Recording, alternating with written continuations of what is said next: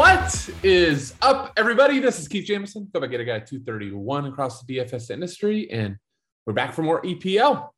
Hope you all got in on some Champions League action this midweek, some crazy slates, some huge names, different results than expected.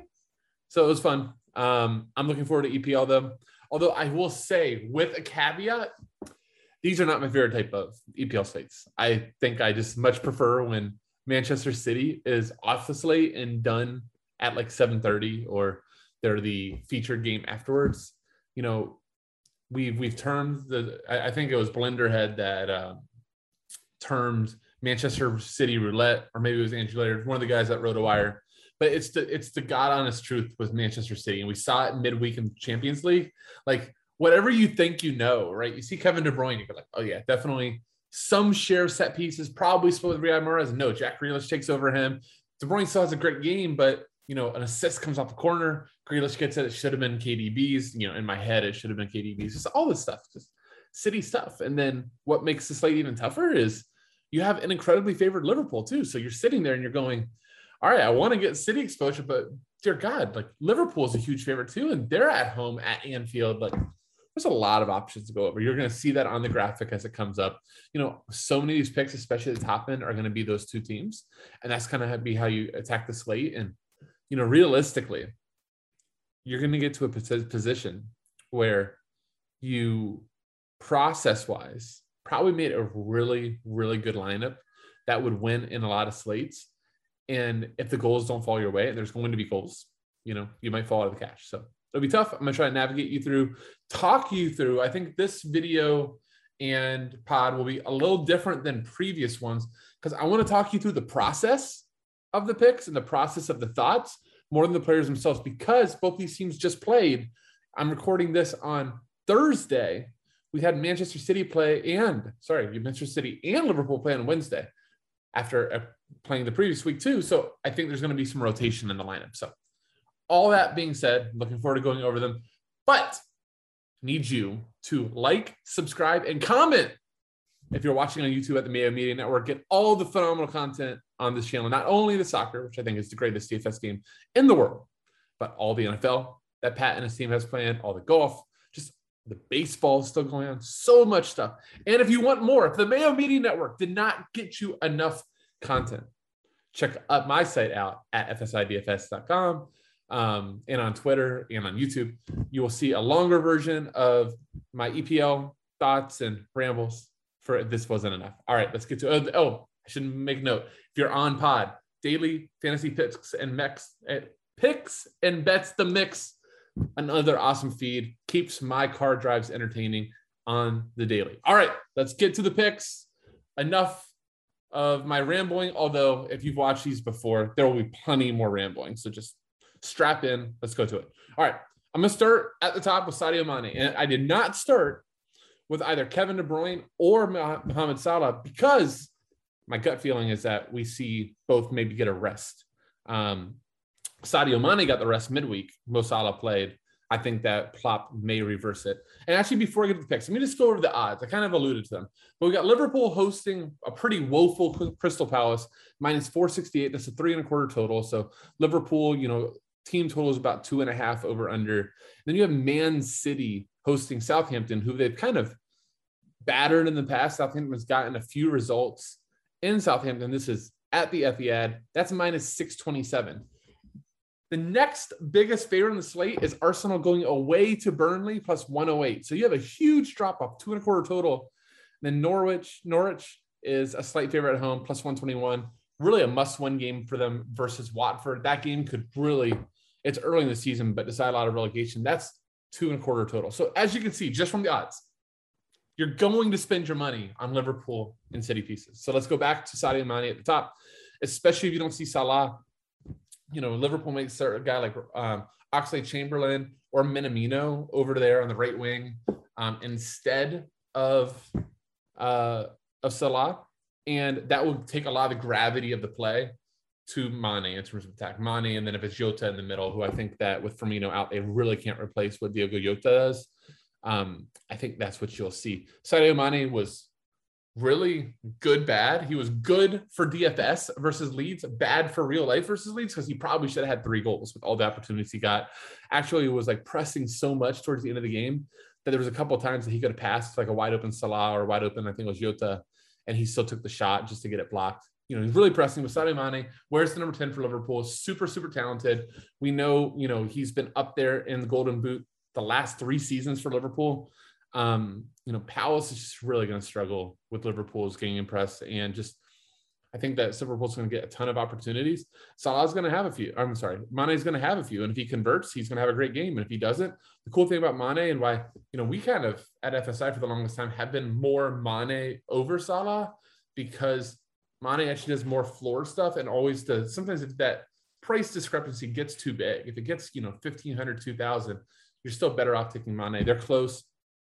But I think Mane 10,000 uh, is a great play. Trent Alexander Arnold, if in, I should caveat, we could see like a Neco Williams or like a James Milner in for Trent Alexander Arnold who needs a break. But if in, I think from a cash perspective, Trent Alexander Arnold has shown that he's one of the top five floor plays in the EPL. If not like all of DFS soccer, like it's unbelievable how much he crosses in open play, gets a share set pieces, gets direct free kicks. And then we saw versus Milan, you know, does has no problem charging in the box to even try to get on the end of his own goals. So Trent Alexander Arnold, I think in cash games, if in is probably the first guy you click.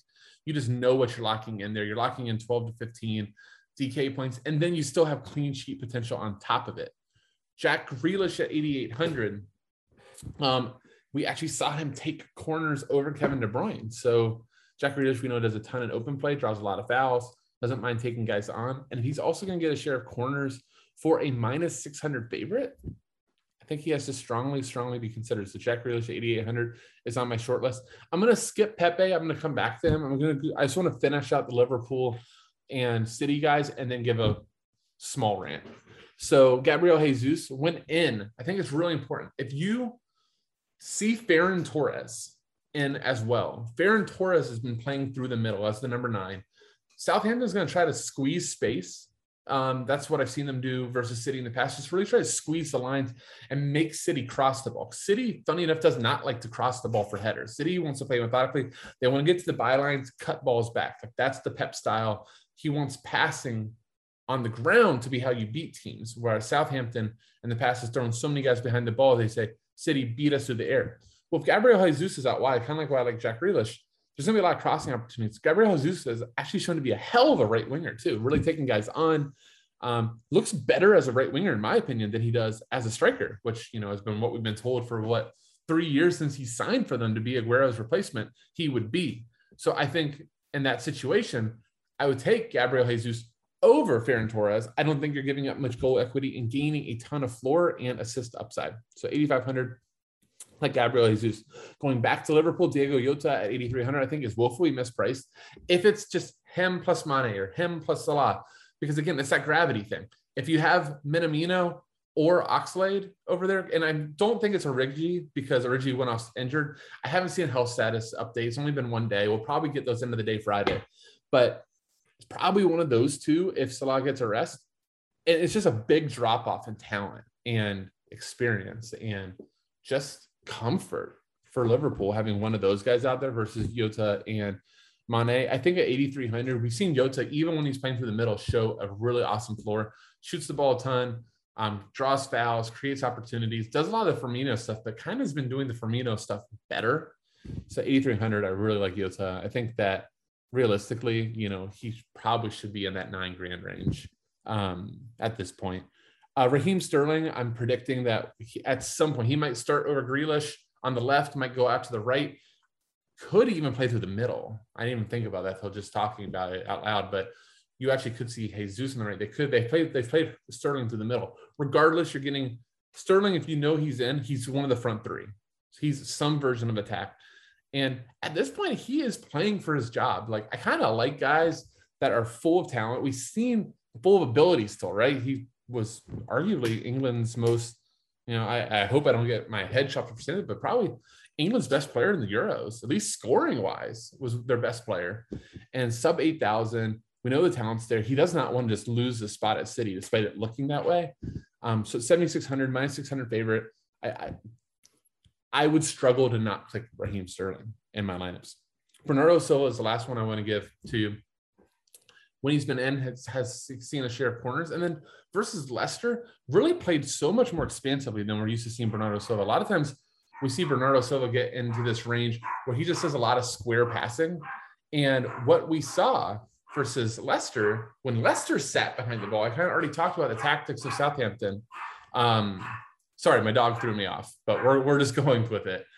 But the we, we when we saw Leicester squeeze City, Bernardo Silva finished with eight crosses and was not afraid to throw the ball in the box, get some set pieces as well. He's sub 7,000. You're still going to get some goal upside. And much like Sterling, Bernardo Silva, another City guy just playing for his life. City's just so loaded. You got Grealish, you got Mahrez, you got Ferran Torres, Gabriel Jesus, Kevin De Bruyne, Bernardo Silva, Raheem Sterling, Phil Foden. Like you have all these guys, and you only have so many spots that they can play. So every time they get the opportunity, those guys are going to just be going all out to try to show Pep that they deserve that spot. They deserve to keep getting the playing time that, you know, arguably they're getting all getting paid a ton of money to do and want to get make it onto their next contract. So I finished all, and then just one last player, Andrew Robertson. Andrew Robertson, like I mentioned, that Trent Alexander-Arnold could give way to like a Neco Williams or a James Milner. Trent Alexander or Andrew Robertson could give way to Kostas Tsimikas, who definitely will take a share of corners. He's 6,000. But either way, the 6,400 Robertson or the 6,000 Tsimikas to me is underpriced given just what we know about Liverpool fullbacks. They cross a ton, they take set pieces. And in a lot of ways, they're a floor of double digits even before the clean sheet. So at 6,000 or 6,400, I just think that's a slam dunk. So whoever's starting with left back for Liverpool, I'd go with. All right. I just spent, gave you one, two, three, four, five, six, seven, eight of the 10 plays the Mayo Media Network gives me on my graphic for Liverpool and City. And here's just kind of my rant on the slate. Getting Liverpool and City right is going to be what matters. I'm going to talk about Nicolas Pepe in a second because he has a floor, because he's on what it seems like a monopoly of sets for Arsenal. All that being said, you could play him, okay? And let's say that Pepe hits his floor, okay? A floor game for Nico Pepe is probably 9, 10, 11, but you're paying 8,700 for it in a two and a quarter game where a goal may or may not come. They're telling us that like Arsenal might score one goal. So for Pepe to really get into the ceiling type of outcomes, the 15 plus outcomes that we need for him to be effective, we're really needing a goal or an assist.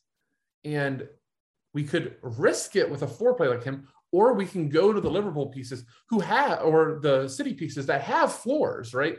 Like they're not the traditional set piece taking floors, but they're shots, their fouls runs, their shots assisted. Still six, seven, eight. So a few less, but so much more goal upside. So that's why we have to allocate our salary to those type of players, to the high upside players on the teams we're expecting goals because goals ultimately, while floor is fantastic and floor is what I preach and I play my soccer DFS by, you also have to realize when goals are going to occur, how you're going to get access or at least have the ability to be a part of those. So I think that all those attackers are so important and where your money needs to be allocated to have a chance on this slate. All right, Nico Pepe, I think I kind of already did it there, but showed even with Martin Odegaard on and Saka on that he was going to be taking set pieces. He arguably may be on PKs. Um, we've seen it before. Maybe it's Aubameyang. I, I don't know if I, I definitively can say I feel comfortable with either one, but 8,700 Burnley, you know, we know no gives a ton of crosses. So I think it's viable, but I did just give you my rant on why not. And another big reason that I don't think I'll be playing Nicolas Pepe is because I think Nick Pope, from a goalkeeper perspective, we get a few slates a year when there's like an obvious shot goalie, and this is going to be one of those slates. The build is just going to push you all of your money up top for your forwards and your midfields, or these elite defenders, right? Those elite Liverpool defenders, and you're going to go, where am I going to spin down? Probably on a goalie. Burnley, we know, is a, is a good home team. Nick Pope is an elite shot stopper. And Arsenal just hasn't shown much. Even versus Norwich, they struggled to score. So I don't think Arsenal is a team that we're too, too worried about. Last thing I'll just say with City and Liverpool playing, there's likely to be rotation. You know, I've mentioned the name Alex Oxlade-Chamberlain a couple times at 3,800. If he starts in the front three or even in the midfield three, I think it's tough to avoid. You got a guy like Jordan Henderson for City. You've got like Rodri. Um, if you see any of those teams pop up with values, even if it's like a value center back at like 3,000 or 2,800 or something like that, I think you need to think long and hard, even though they might not be the ideal play. Just with them being such big favorites, just having access to that team is going to make a ton of sense. All right. I hope that that helped. I hope that that made sense. If it did not, send, send comments.